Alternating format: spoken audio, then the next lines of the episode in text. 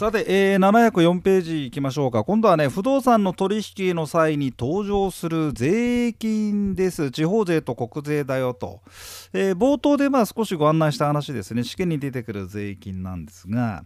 えっ、ー、とね毎年2問です。地方税から1問国税から1問。というの23番24番はこの税金。はい。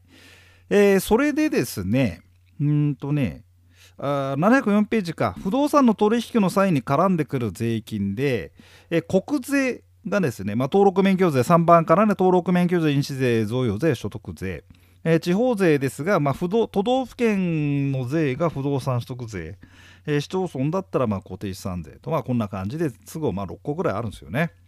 で不動産を取得したら不動産取得税だ不動産を所有すれば固定資産税だ、えー、登録免許税だうんぬんとね。まあこんな感じ。え、見ていこうじゃねえか、え、それで705ページでまず不動産取得税からいってみましょう。これ都道府県税です、え、土地や家屋を購入したり家屋を増改築したりすると不動産を取得っていうんだって。でね不動産を取得するってことはまあその人お金があるんじゃないの？税を担う力っていうんで単税力って言うんですね。単税力はい。まあだから要はそういうさね そういう取得をしたんだから。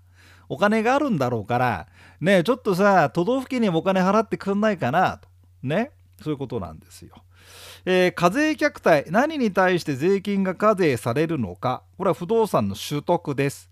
不動産を取得したものはきっとお金があるだろうから納税義務者になってねと、えー、で不動産を所有している間はずっと課税される固定資産税とは違って税率が高いですね。取得したそのワンチャンスでガボって税金取りたいじゃん。で固定資産税ってのは持ってる限り、うん、まあ要はまあまあなんだろうな。まあ参加費みたいなもんだよね。その市町村で住んでるってことはあのゴミをさなんかなんかあんたも出す出すでしょ？ゴミを出すでしょ？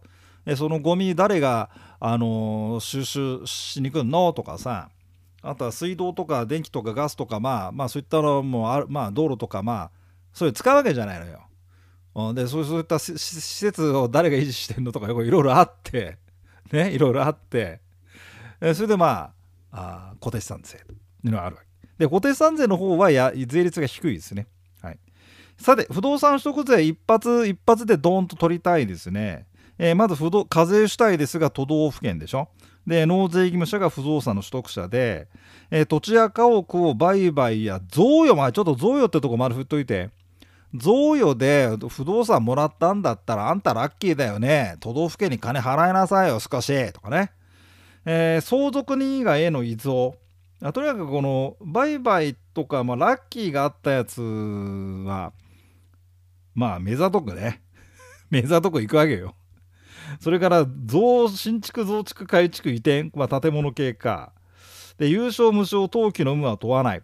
登記の有無は問わないっつってるから、まあ、登記事項証明書に反映されないわけだからさこれどうやって把握するんだろうってね思ったらね。でうちがねうち自宅実家をですねあの、まあ、再築したわけよね。でその時にね、まあ、登記ももちろんしたんだけどで不動産取得税の件でっていうんであの役所の人が来てさ、はい、でまあ対応対応とかまあね一応まあ、こんにちはなんてやってて、3人ぐらいで来たんだよね。うん。それでその時にまあいくらですか何ですか、えー、と課税標準、まあ、いくらかちょっと、まあ、この不動産のあのお宅の、えー、価格をちょっとかんあのか計算するんでなんてちょっと見せてくださいなんて本当来てさ。でその時にこれあの土地はまあともかくとして建物を建てた時に、まあ、建物のその何ていうのどどうやって把握するんですか？新しくできた取得ってなったら航空写真っつったよ、写真を定期的に確認してそれでなんか新しくなってそうだったら連絡してお邪魔するとこういう感じで。も、う、だって前のと比べて確かに違うじゃん。まあまあ Google とかでもあるけど。まあもちろんそういった分析はあのどっか業者さんに発注してるんだろうけどこことここが新しいですみたいなリストが来てそれで行くっつってたよ。それでねこれ改築も入るんだよね。あのー、新築だけでなく増改築も含むよってなってて、えー、増築の場合は増築部分。改築の場合は改築の有価値増加分がそこをま取得と見てねって言うんだって。でね屋根の色を変えたとかそういったのも、まあ、一応変更変更改築かなと思ってくるんだけど例えばその屋根の色を変えたぐらいだったらちょっとこれは取得とは見れ見れなくてとかっていう風に言ってましたよ。まあだから大変だねその仕事もね。うん来てさ。それでねそれで東それであのこの不動産の価格あそうそうちょっとちょごめん。706ページ見るとえ、ー、とね不動産の取得とみなされる場合があってちょっとこの点線の枠は後で読んどいてください。で非課税満のねあの国や地方公共団体が不動産を取得するとか相続あの相続人に相続とか法人の合併ちょっと丸振っといて、うん、相続で取得したとか法人の合併で取得したっていうまあこれ相続なんかである種しょうがない面 っていう面もあるしね。法人の合併もまあ吸収合併とかだったらね前の吸収合併したあの合併しちゃったほら会社の名義が今度ね、引き継ぐわけだから、まあ、これは、まあ、相続みたいなもんだからと。はい。非課税。で、不動課税標準、まあ、この不動産の価格ね、課税標準とは税額を算定する際の元となる金額で、その課税標準というものに税率をかけて税金を出すんだけど、不動産の取引価格ではなくってなってるから、まあ、売買で買ったなんつって、その価格をそのまま使うわけでもない。あと建物を新築したなんて言った時もその建築新築の際の請負代金がまあいくらいくらってそれを使うわけじゃないんですね。で新築まあまあ請負代金建物建てたというその新築の時だっていやデザイン料だなんだかんだなんていろいろ入ってるわけじゃん実はさそれでまあ高くなってるわけでしょ 設計料だとかだけどあのこのここでいう課税標準でいうところの不動産の価格ってどっちかっていうとまあ原価に近いような形になってですんでだからダイレクトの取引価格じゃない。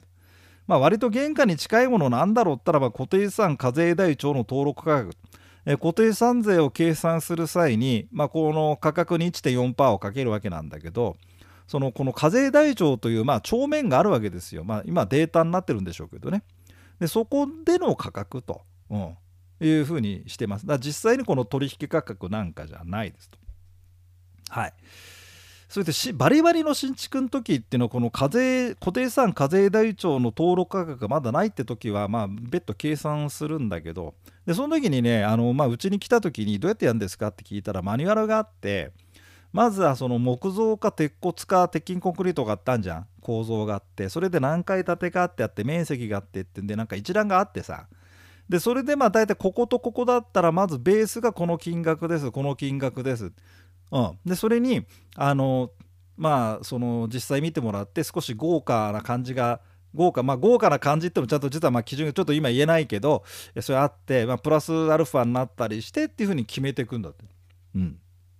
へえと思いましたでタイルタイルどういうタイル使ってますかとかなんかそんなことも聞くみたいだよね。まあまあだからあの固定資産課税台帳に、まあ、価格がもう乗っかってるというような建物だったらそれを使えばいいんだけど乗ってない時はなんかそういうふうにやってましたよね。でそのマニュアルくださいって言ったらダメって言われまし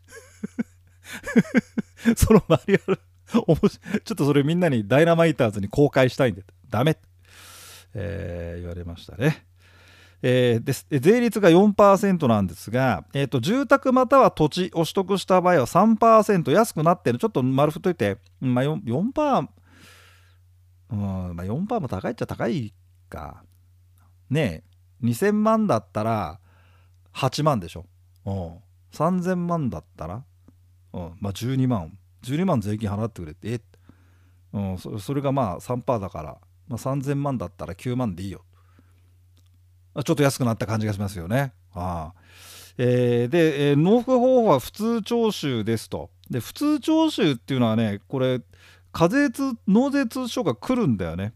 だからこの都道府県側の方で税額を計算して払ってくれっていうんで、えー、来るわけいついつに払えとねこれがバンってきます、えー、それで免税店ってあるんだね。課税標準額が以下の場合には不動産取得税は課税されませんと。で土地だったらまあ10万円未満。うん。ね。で建物新築増築だったら1個につき23万円未満、えー、購入だったら12万未満。こういう金額だったら、えー、税金はかかりませんと。えー、で707ページですね。課税標準の特例です。あ課税標準の特例ってわけだから、え、課税標準から一定額をバンと引いてしまうと。まあ結果税額が安くなりますよね、え、住宅にも宅地にもともに適用だと。いうことで、えー、おじさんとリリーが、えー、言っております。ただその重要課税標準の特例は住宅の場住宅新築住宅とか既存住宅つってんで住宅の場合のみです。住宅以外の家屋の取得については適用がありませんと、えー、なんで住宅だとね主張してください。住宅。えー、新築住宅だとね1200万課税標準からドーンと1200万引か引かれるのよ。だからそもそも課税標準額が1100万円なんていうふうにやってくれてたらゼロだよね。でさらにまあ1220万だったらば1200万バーンって引きますとまあその新築した場合だとするよ。そうすると、えー、免税店の23万円下回っちゃえばこれもゼロってことになるか。あこの23万だ12万だなんてあんじゃんその免税店。これはあ建物だよね。で1200万バンって引いた後の価格でいいんだって。はい。そう。でね要件です。自己居住用または貸家用だ。投資用でもいいみたいね、うん、いいみたいですで床面積が50平方メートル。賃貸住宅の場合は40平方メートル以上240平方メートル以下。だそうですね。えー、取得者が個人でも、えー、いいですし法人がなんか投資用で買ったみたいな時でも、まあ、その法人が不動産所得税払わなきゃいけないんだけどそれでも安くなるということなんですね。だから投資用でもいいっていうのがどうなんだろうね。うん。えただあの50とか40とか言ってんじゃん。これあの登記簿上の面積らしいんだよね。であのー、ほらチラシあんじゃん。これこれこういう不動産で利回りが賃貸用なんかでさ利回り食うでとかさ。であれで40だからあれあれでさ20平米20平ワンルームなんかだったらこれ入んないんだよね、うん、だからそうするとまあ、この特別工事はないような。で床面積で自宅用で買いましたで52平米2平方メートルなん平米ってのはすみません平方メートルのことです、えー、昭和のおじさんは平米とかね。古いこと言いますけどね、えー、そうするとどうなんだろうな。で実際さ壁新面積で48平方メートルとかってなっちゃってと1200万工事使えないっていうんでなんかそんな吸ったもんだもあったな。あああったな、え、だからこの営業マンもさ売る時にさだからちょっとまあ、あの販売用の場合は壁の中心線からなんだけど陶器ってマンションの場合よ。マンションの場合だと内側線からで減っちゃうじゃん面積が。でちょっとちょっと微妙に気をつけろと。で中古もいけんだって。えー、中古のマンション買いますなんて時に不動産取得税は安くなりますよ。どれくらい安くなるんですかって話で。えっ、ー、とねこれ個人じゃなきゃだ賃貸はダメだってだ中古あだ中古の投資用はこれ使えないですね。自自己居住用だけだって中古の場合は。で新築時の控除額ってなっててえー、で新築時の控除額の例でこの金額まで覚える必要ないですけどもね平成9年4月1日以降だったら1200万控除だ。だからまあ平成20年だ30年だなんていうねあれだったらまあ1200引けますよ。でまず自己居住用じゃなきゃダメ投資用はダメだって。でそれから床面積が50の240平米平方メートル以下、えー、でまあ新耐震とかに適用しててください。あさらに、取得者個人である場合のみだって。で確かにさ法人が自己居住用ってどうすんだって話だもんね。まあどうすんだし、うんだだまあやっぱだから、まあ、完全にだからこの既存住宅の個人個人の人がだ中古のマンションを買って住むとかそういう時の人向けということなんでしょうかね。はい以上そんなところでございます。えー、その次にあの708ページの方があちょっと待って待って、えー、708ページの方がえーと、宅建業者再販買取再販業者のところはまあいいや参考でいいです。4番で宅地を取得あえっ、ー、とね宅地を取得したってなんじゃない？このその時も課税標準を安くするんでこれは単2分の1だって。うん。まあ単2というか半額になっちゃうみたいですね。はい。そんな感じです。それでまあ不動産取得税はこんなもんですよ。でそんな難しくないんでね。不動産取得税がというの24番で出てくれたら1点取れそうでいいなという感じになりますね。えー、そんなわけでした。じゃあまあここでキリがいいからここで終わりにしまして次は固定資産税やってみたいと思います。